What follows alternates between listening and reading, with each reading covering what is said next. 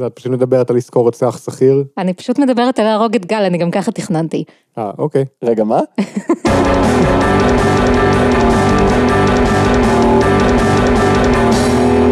שלום לכולם, אני גל, איתי נמצאים חגי, היי. וליבי. היי. למזק, למה זה קיים? המקום בו אנחנו שואלים את השאלה שהיא השם שלנו, והפעם, אורן זריף. חגי, אורן זריף, למה זה קיים?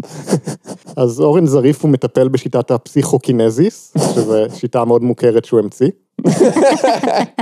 אז בגדול יש לו כוחות מחשבה על טבעיים, שהוא משתמש בהם כדי לרפא כל מיני דברים, כמו בעיות פוריות, כאבים. סרטן, דברים כן. כאלה. ומה מייחד את הכוחות העל-טבעיים שלו שמרפאים סרטן, בניגוד לכוחות על-טבעיים אחרים שמרפאים סרטן? לא, כאילו, במה הוא שונה? אתה יודע, כל פרק אתה מביא לי מישהו אחר שמצא תרופה לסרטן, אני לפחות רוצה לדעת מה עושה אותו מיוחד, שלא נהיה רפטטיביים. כן, אז כמו שאתה יודע, לכל מרפא עם כוחות על טבעיים שמרפאים סרטן, יש את הסיפור המיוחד שלו, שמסביר איך הוא קיבל את הכוחות שלו. כן, את הדבר שנותן לו את הטעם המיוחד הזה. הארומה. כן. כבר בהיותי פעוט, בגיל קצת פחות משנתיים, שמו הוריי לב לכך שמדובר בילד יוצא דופן.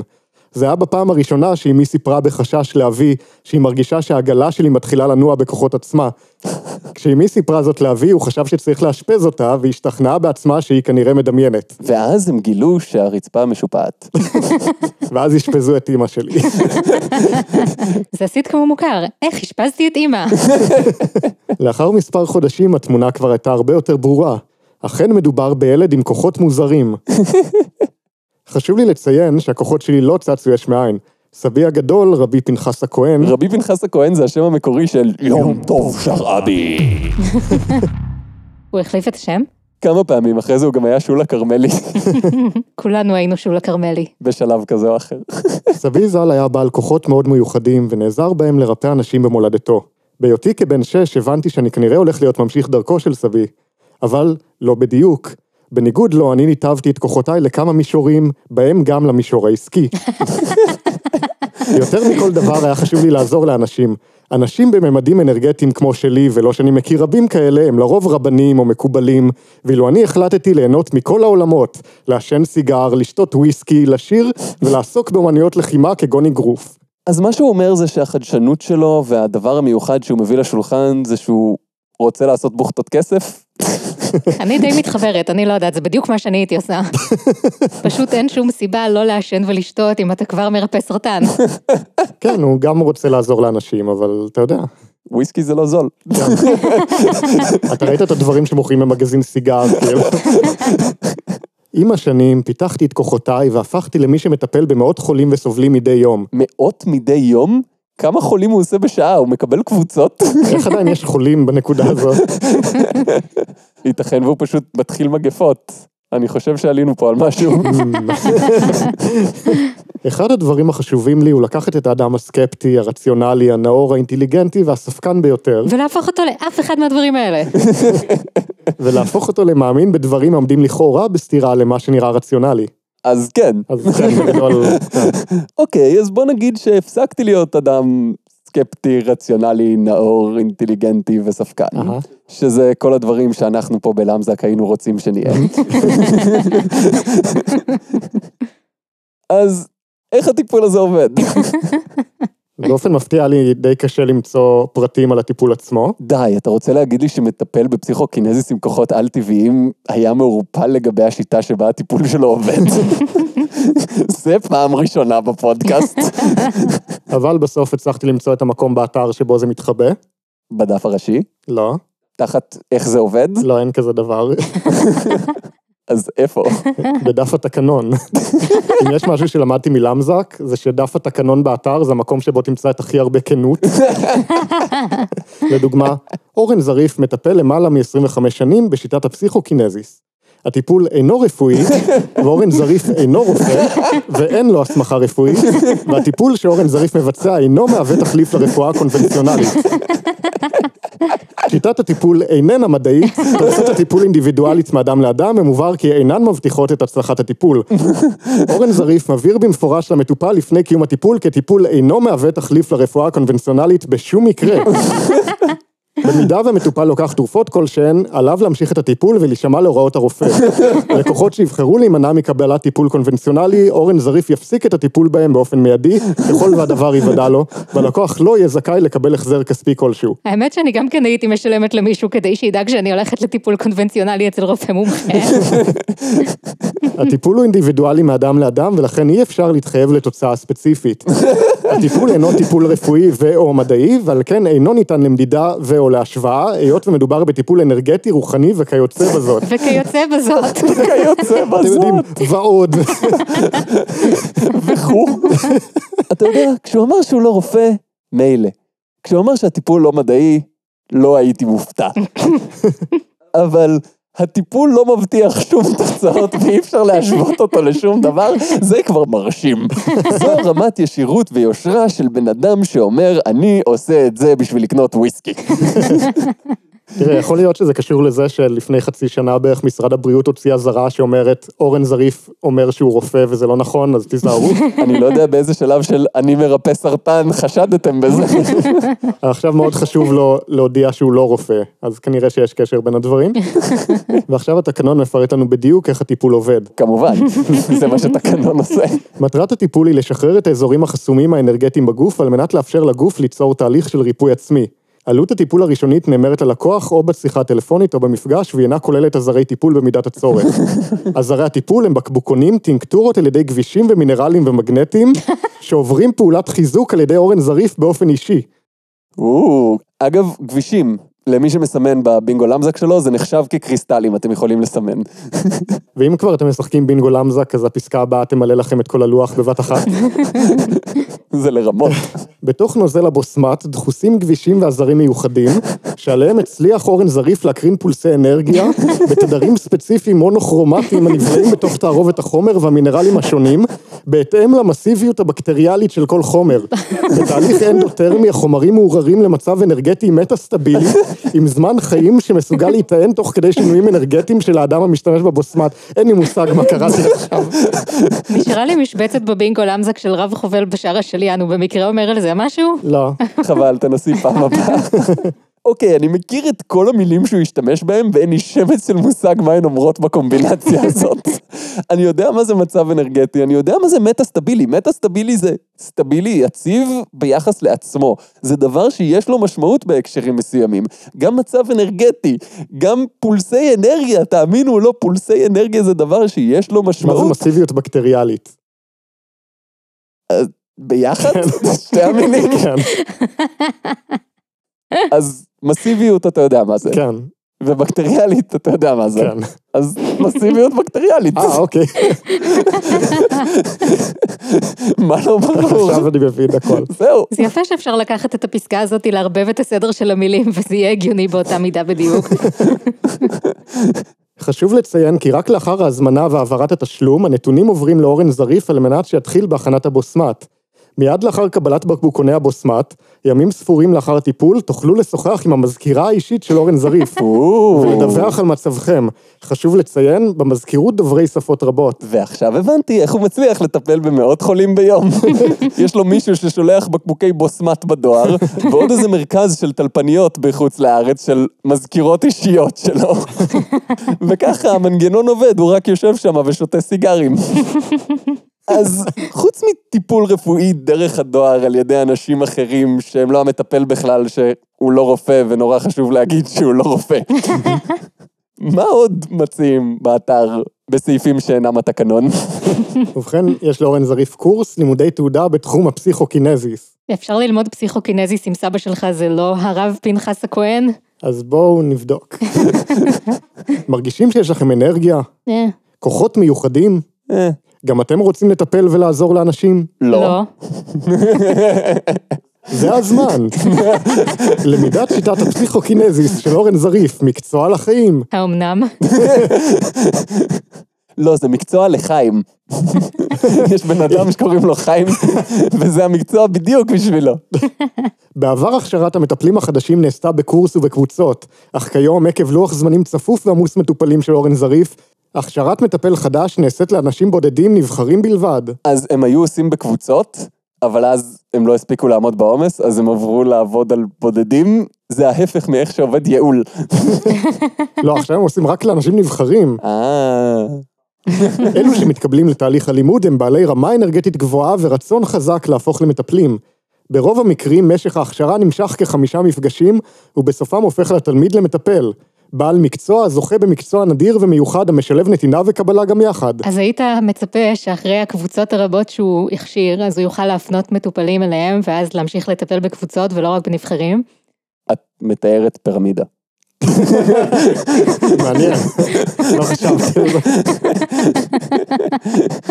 ויקטור מם, מאשדוד, מעיד כך על תהליך הלמידה אצל אורן. אני מפתח את יכולות תת-המודע שלי ומקבל כוחות לעזור לאנשים. הריכוז שלי השתפר והפכתי לאדם אחר. עכשיו קוראים לי חיים, זה מקצוע לחיים. פרק זה מוגש לכם בחסות הכשרות מקצועיות לחיים. בואו ללמוד את כל הסודות כיצד גם אתם תוכלו להפוך להיות חיים. חייגו עכשיו, כי מורה טוב הוא מורה לחיים. חוץ מזה יש לו באתר חלק שלם של כתבות מהעיתונות, ובכתבות אני מתכוון תוכן שיווקי בוטה, בעיתונות אני מתכוון משהו שנראה כאילו מישהו הדפיס את זה במדפסת שלו בבית, מעניין מי זה יכול להיות. אז רוב הכתבות שמופיעות שם זה פשוט תמונות של אורן זריף עם איזה מטופל שאומר, אורן זריף ריפא אותי מהסרטן, הוא ביטל לי את הניתוח, וכאלה. אוקיי. אבל יש שם כתבה אחת שממש הצחיקה אותי קונספטואלית, יותר מאשר אורן זריף ביטל לי את הניתוח? זה כתבה מידיעות אחרונות, שהכותרת שלה היא עובדיה יוסף לאיש הטלפתיה, עזור לש"ס. אבקש לסייע לנו לצבור יותר מנדטים בעזרת כוחותיך שקיבלת משמיים, כתב מנהיג ש"ס לאורן זריף, בעל הכוחות העל-טבעיים, וחתם בכתב ידו. ש"ס בתגובה, החתימה הושגה תוך אי הבנה. אז פחות או יותר הוא מפרסם כתבה שאומרת, השגתי במרמה חתימה של עובדיה יוסף? עכשיו, זה לא נגמר שם, אוקיי. כי בעלון פרסומת שלו, מתחת לכתבה הזו, הוא גם תרגם את זה לרוסית ולאנגלית, כולל החלק הזה. כמה יושרה יש לו לגבי חוסר היושרה שלו. ועכשיו חשיפה מטורפת, שאתם תשמעו רק פה, ובעלון פרסומת של אורן זריף מלפני 15 שנה. אז רק פה. חשיפה, נמצאה אבן יקרה בדמות ספר תורה על ידי אורן זריף. השבוע רבות העמיקו בנושא של אבן יקרה שהותרה על ידי אורן זריף, איש הכוחות העל-טבעיים. ידוע כי זריף עובד עם חברת ענק בתחום האבנים. ידוע. ידוע, כן. אני לא ידעתי את זה, אבל אוקיי. הוא מצא אבן בצורה של ספר תורה? הלוואי שזה היה כל כך פשוט. זכור כי בעבר נלחמו חברות רבות על כך שזריף יעבוד איתם בשיתוף פעולה מלא ולא עם חברות אחרות. לאחר שזריף החליט להיכנס לחברה, אשר תסכים להכניסו לחלוקה שווה ברווחים. החלו מאמרים רבים להתפרסם ברחבי הארץ ובעולם על עלייה ניכרת בבורסה, מכיוון שזריף הצליח לאתר מרבצים בשווי מיליוני דולרים. אני לא זוכר אף אחד מהדברים האלה. אני מניחה שאם משהו מהדברים האלה היה קורה, היינו שומעים על זה בתקשורת. מה זאת אומרת, שמעת על זה בעיתון של אורן זריף? לאחרונה עסקו בתקשורת במקרה שזריף חשף, ולבסוף, לאחר חפירה של כשלושה חודשים, נמצאה אבן יקרה עם סגולות מיוחדות על ידי אחת החברות הגדולות. אבן זו, שחצו אותה לשתיים, גילו כי בתוך האבן מצטייד ספר תורה. מה? אני לא יודע מה זה אומר מצטייד ספר תורה, אבל... תראה, נכון, יש אה, טיול שנתי, ואומרים לך להצטייד בספר תורה, אז כזה. אה, אוקיי. אכן דבר שאני מתחבר אליו, שקרה לי. כשאני קורא את הכתבה הזו, אני פשוט רואה את הדרוש מקור על כל מילה שנייה. השבוע בתוכנית הטלוויזיה החלו שמועות. איזה תוכנית טלוויזיה? תוכנית הטלוויזיה, את יודעת, התוכנית שיש בטלוויזיה. החלו שמועות כי עשיר ישראלי הקשור לחב"ד הציע סכום של כ-80 אלף מיליון דולר עבור אבן זאת. 80 אלף מיליון דולר? כן. אתה בטוח שזה לא היה 79 אלף מיליון דולר? לא, זה היה בדיוק 80 אלף מיליון דולר. וואו, זה הרבה אלפי מיליוני דולרים. כמה זה יוצא באלף מיליון שקל? לאור הביקוש של אותה אבן, האבן תצא בחודש הקרוב למכירה פומבית עולמית. הנושא הוצג השבוע בכלי תקשורת הארציים והעולמיים אודות אבן זו. אני חייב לומר שאני נורא שמח שהוא אמר הארציים והעולמיים, כי אם הוא היה אומר רק הארציים, לא הייתי בטוח כבר מול מה הוא מנגיד את זה, אבל ככל שזה מתקדם זה נהיה פחות משפט. אז זה נהיה עוד יותר פחות משפט, כן. פחות מ-80 אלף מיליון דולר. חלק מהכנסות של אבן ומרווחיו של אורן יעברו הכספים למטרות צדקה. מה? זה משפט. מה הנושא שלו? אני רק מקריא את מה שאני רואה מול הפרצוף שלי. וזה היה בכתבות בעיתונות. כן. זה היה בעיתון, כן, בתקשורת. כן. אני זוכר את זה מהתקשורת של אותו יום. אני זוכר אותה, אני זוכר אותה מהתקשורת. האבן נמצאה ב-12 במאי 2005 במדגסקר שבאפריקה ומשקלה הוא שלושה קילו נטו. מדגסקר זה באפריקה? זה משנה? כאילו מכל מה שהקראנו עכשיו, זה הדבר שאת רוצה לתפוס אותו אם הוא מדייק או לא מדייק. זה הדבר היחיד שאני יכולה לתפוס אותו אם הוא מדייק או לא מדייק. השאר כתוב עליו במפורש בתקנון שלא מובטח שזה עובד. האבן עברו ניסור ב-24 לשישי, והתגלה בתוכה הדבר המדהים, ציוד של ספר תורה. מאחר וכולם גילו עניין, תחל מכירה פומבית עולמית בחודש הבא. כבר אמרתם את זה. כן, אבל זאת הפואנטה של הכתבה. כן. טוב, אני מציע 90 אלף מיליון דולר באופן אישי. אני מניח שלפחות מהעשרות אלף שקלים וסנט. עוד כתבה שהוא מפרסם מהעיתונות. הסיבה לעבירת התנועה, כוחות על טבעיים. האם אורן זריף, הטוען כי הוא ניחן בכוחות על טבעיים, יזכה באישור משטרתי רשמי שיפטור אותו כליל מחגירת חגורת בטיחות במכונית? לפחות לפי חוות דעת של קצין משטרה שנשלח במיוחד כדי לפסוק בסוגיה, התשובה היא חיובית. טוב, לפני שלושה חודשים נסע זריף במכונית של המרגנו גלעד בנימין בכביש ירושלים תל אביב. שוטר תנועה שעצר את השניים גילה כי הם אינם חגורים בחגורות בטיחות. פרקליטו של בנימין טען בבית משפט השלום כי לנוסע היו כוחות על טבעיים שגרמו לסוגרי המתכת להתכופף והחגורות השתחררו. אה... הוא הציג מטבעות שונים שלטענתו זריף אחראי לכיפופם. Mm, כמובן. אחר כך הסביר כי אי אפשר עוד להכניס את סוגרי המתכת של החגורות לבתיהם מכיוון שהם התעוותו. זריף עצמו מייחס את התופעה לשדה מגנטי שנובע מגופו. לבסוף, פסק השופט שמר זריף צריך לשבת בתא כלא מפלסטיק כזה עם לוח שחמט מזכוכית ובא לבקר אותו אקזייבייר מדי פעם.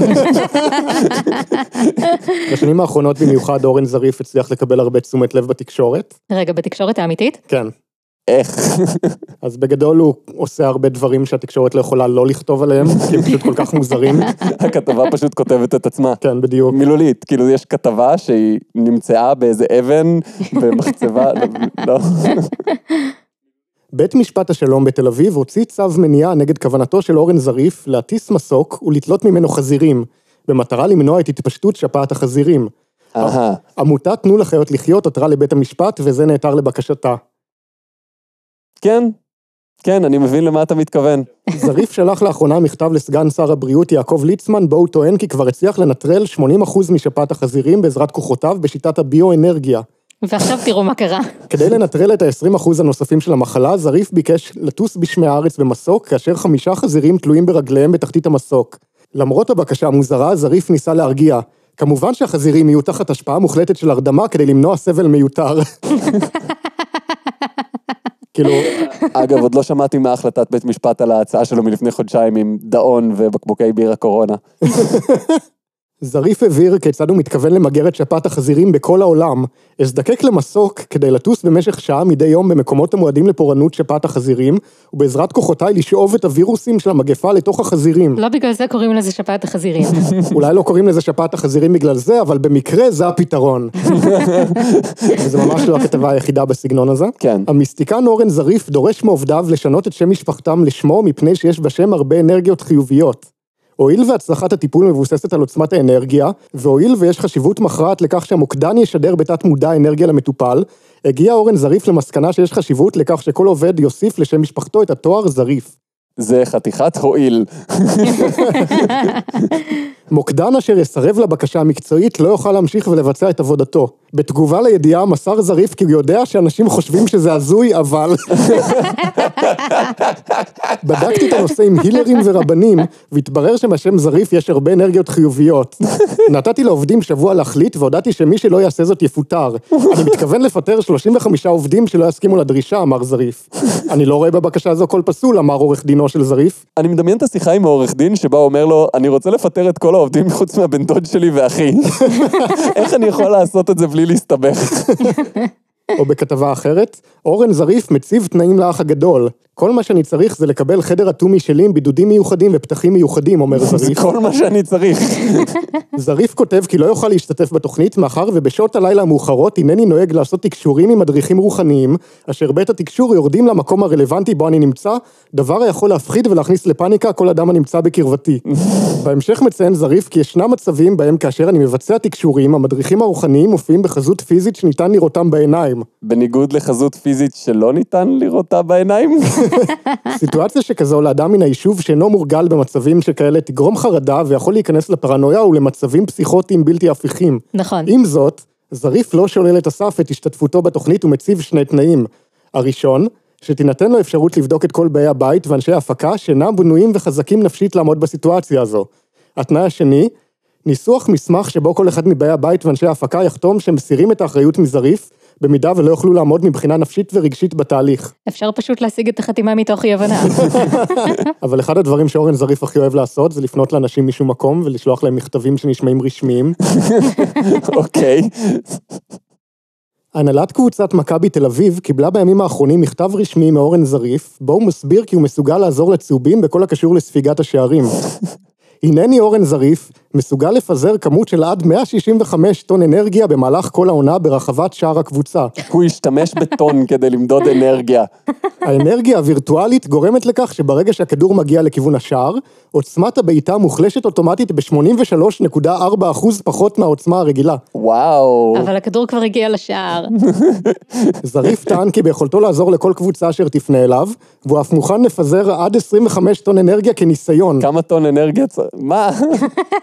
זריף הגיש הצעה העומדת על 802,560 שקל ל-35 משחקי ליגה, בה הוא מתחייב למנוע מהכדור להיכנס לשער. זריף אף הוסיף, כי על סכום זה יש להוסיף 10,560 שקל, עלות הובלת האנרגיות מדי שבוע ממגרש למגרש.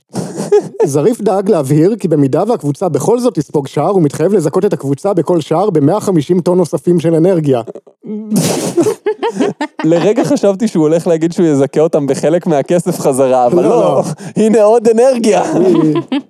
אתם לא רואים את האנרגיה הווירטואלית הזו? מה זה אנרגיה וירטואלית? אני לא יודעת, אבל זה די יקר.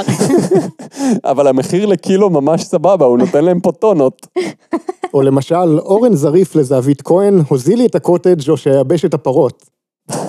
זה היה בזמן מחאת הקוטג', כאילו. כן, זה היה ב-2011. וואו. זריף במכתב מאיים למנכ"לית אייפקס, השולטת בתנובה. הוזיל לי את הקוטג' תוך עשרה ימים, או שאטיל קללה על הפרות של תנובה. זריף צירף גם איום מוזר למדי. אם הקוטג' לא יוזל, אייבש את עטיני הפרות כליל בעזרת לחש קבליסטי סודי, כדבריו. איך זה סודי? סיפרת לנו על זה כרגע. זריף טוען כי קיבל הלילה מסר רוחני מסבו, אותו הוא מכנה קבליסט ומקובל גדול בברית המועצות. אדם בעל יכולות אנרגטיות, באמצעותן היה יכול לשלוט על תדר חשיבה של בעלי חיים. אנחנו מדברים כמובן על יום טוב שרעבי. לא, לא, זה פנחס הכהן, משהו. לטענתו, סבו הבהיר לו בחלום כי אם תוך עשרה ימים לא יצ'ופרו אזרחי ישראל, כך שמחיר הקוטג' ירד לשקל ו-98 אגורות, הוא התחבר למקורות של עולמות עליונים הנקראים החרבוזון, אשר מבינים את הפרות בכל המישורים, ובעזרת לחש קבליסטי עתיק הוא ייבש את עטיני הפרות ויצמצם ב-80% את יכולתן להפיק חלב. זריף מאיים כי שום וטרינר לא יוכל לסייע לפרות להעלות את תפוקת החלב, ובמשך שנים רבות חברתכם לא תוכל לשקם את עצמה. הוא פשוט קורא עיתון, רואה מה חם בכותרות השבוע, ואז מוצא איכשהו להכניס את עצמו גם לכותרות האלה. היי, תשמע, זה עבד. זה נכון. בנוסף לכל המכתבים שהוא שולח לתקשורת, אז לאורן זריף מסתבר שיש בלוג בתפוז שנקרא בלוגוקינזיס. בלוגוקינזיס. כן, זה הבלוג המפורסם של אורן זריף בתפוז מלפני עשר שנים. כשאתה אומר מפורסם, היה לו בלוג בתפוז. אוקיי. כל הפוסטים בבלוג הזה זה פשוט עוד ועוד מכתבים שהוא כותב לכל מיני גורמים רשמיים ומאיים עליהם או מציע את התוכניות שלו לפתרון של בעיות. למשל, אורן זריף פותר את משבר המים בארץ. גם אם הדברים הבאים יישמעו תמוהים, אם? זה צריך להיות המשפט הראשון בכל המכתבים האלה. אבקש לקבל התייחסות רצינית לנושא, כי יש בידי את הנוסחה המקורית, הקבליסטית והאנרגטית, אשר חוני המעגל השתמש בה למילוי הכנרת. חוני המעגל. כן. אוקיי, אין לי שום דבר להגיד על זה, זה מדויק לחלוטין. על מנת לבצע פעולה זו, אבקש באופן דחוף ובהול להסיר מכל ערוצי התקשורת הישראלים את תחזית מזג האוויר. כן, תראה, זה כמו שאם מישהו מחפש אותך, ואתה עוצם עיניים. אז אתה לא רואה אותו, אז הוא לא רואה אותך. זה, זה עובד על אותו עיקרון. בדיוק, כן. כן. אבצע את הפעולה הרוחנית בכנרת, כאשר אני עומד עם פניי לעבר הימה, תוך כדי שאני מפעיל את יכולותיי וכוחותיי ואת הקוד הרוחני להורדת גשמים. IDDQD. במידה ולאחר מכן התחזיות לא יתממשו ולא יקרה מה שאני צופה שיקרה, אני מתחייב לממן מכספי החברה האישית שלי התפלת מים למשך חמש שנים. אוקיי, לפחות הפעם הוא נותן כסף, זה, זה התקדמות. או הנה מכתב שהוא כתב לוועדת שמות הרחובות בעיריית ירושלים. אוקיי. הנדון, רחוב שיקרא על שמי בעודי בחיים, משמור את העיר ירושלים מאנרגיות שליליות. קריאת רחוב על שמי לא רק שתסייע להרחיק אנרגיות שליליות, היא גם תעורר את המצב הכלכלי בעיר, תניב שגשוג בתיירות וצמיחה לעיר הבירה ולישראל כולה. נכון הדבר כי שמות רחוב לא ניתנים לאנשים בעודם בחיים, אולם היות ונשמתי בתקופה קצרה התגלגלה מתוך גופי וחזרה, הנני עדיין על תקן מגשר בין העולמות התחתונים לעולמות העליונים. אבקש פגישה באופן דחוף בהול, דחוף מקף בהול, על מנת לראות את הרחוב קודם ולבחון אותו שמדובר ברחוב מתאים. מה שיפה, זה שאם הם אומרים לו כן, אז יש לו רחוב על שמו. אם הם אומרים לו לא, אז יפרסמו כתבה על זה שהם ענו לו לא. אם הם לא עונים לו, אז אפשר לפחות לפרסם את הכתבה על זה שהוא ביקש. כן. אין תרחיש שבו הוא מפסיד בסיטואציה הזאת. זהו. יש פה מכתב אחד, שאם אתה קורא אותו בפני עצמו, אז זה בבירור בדיחה, אבל אם אתה קורא אותו אחרי כל המכתבים האחרים, אתה כבר לא יודע.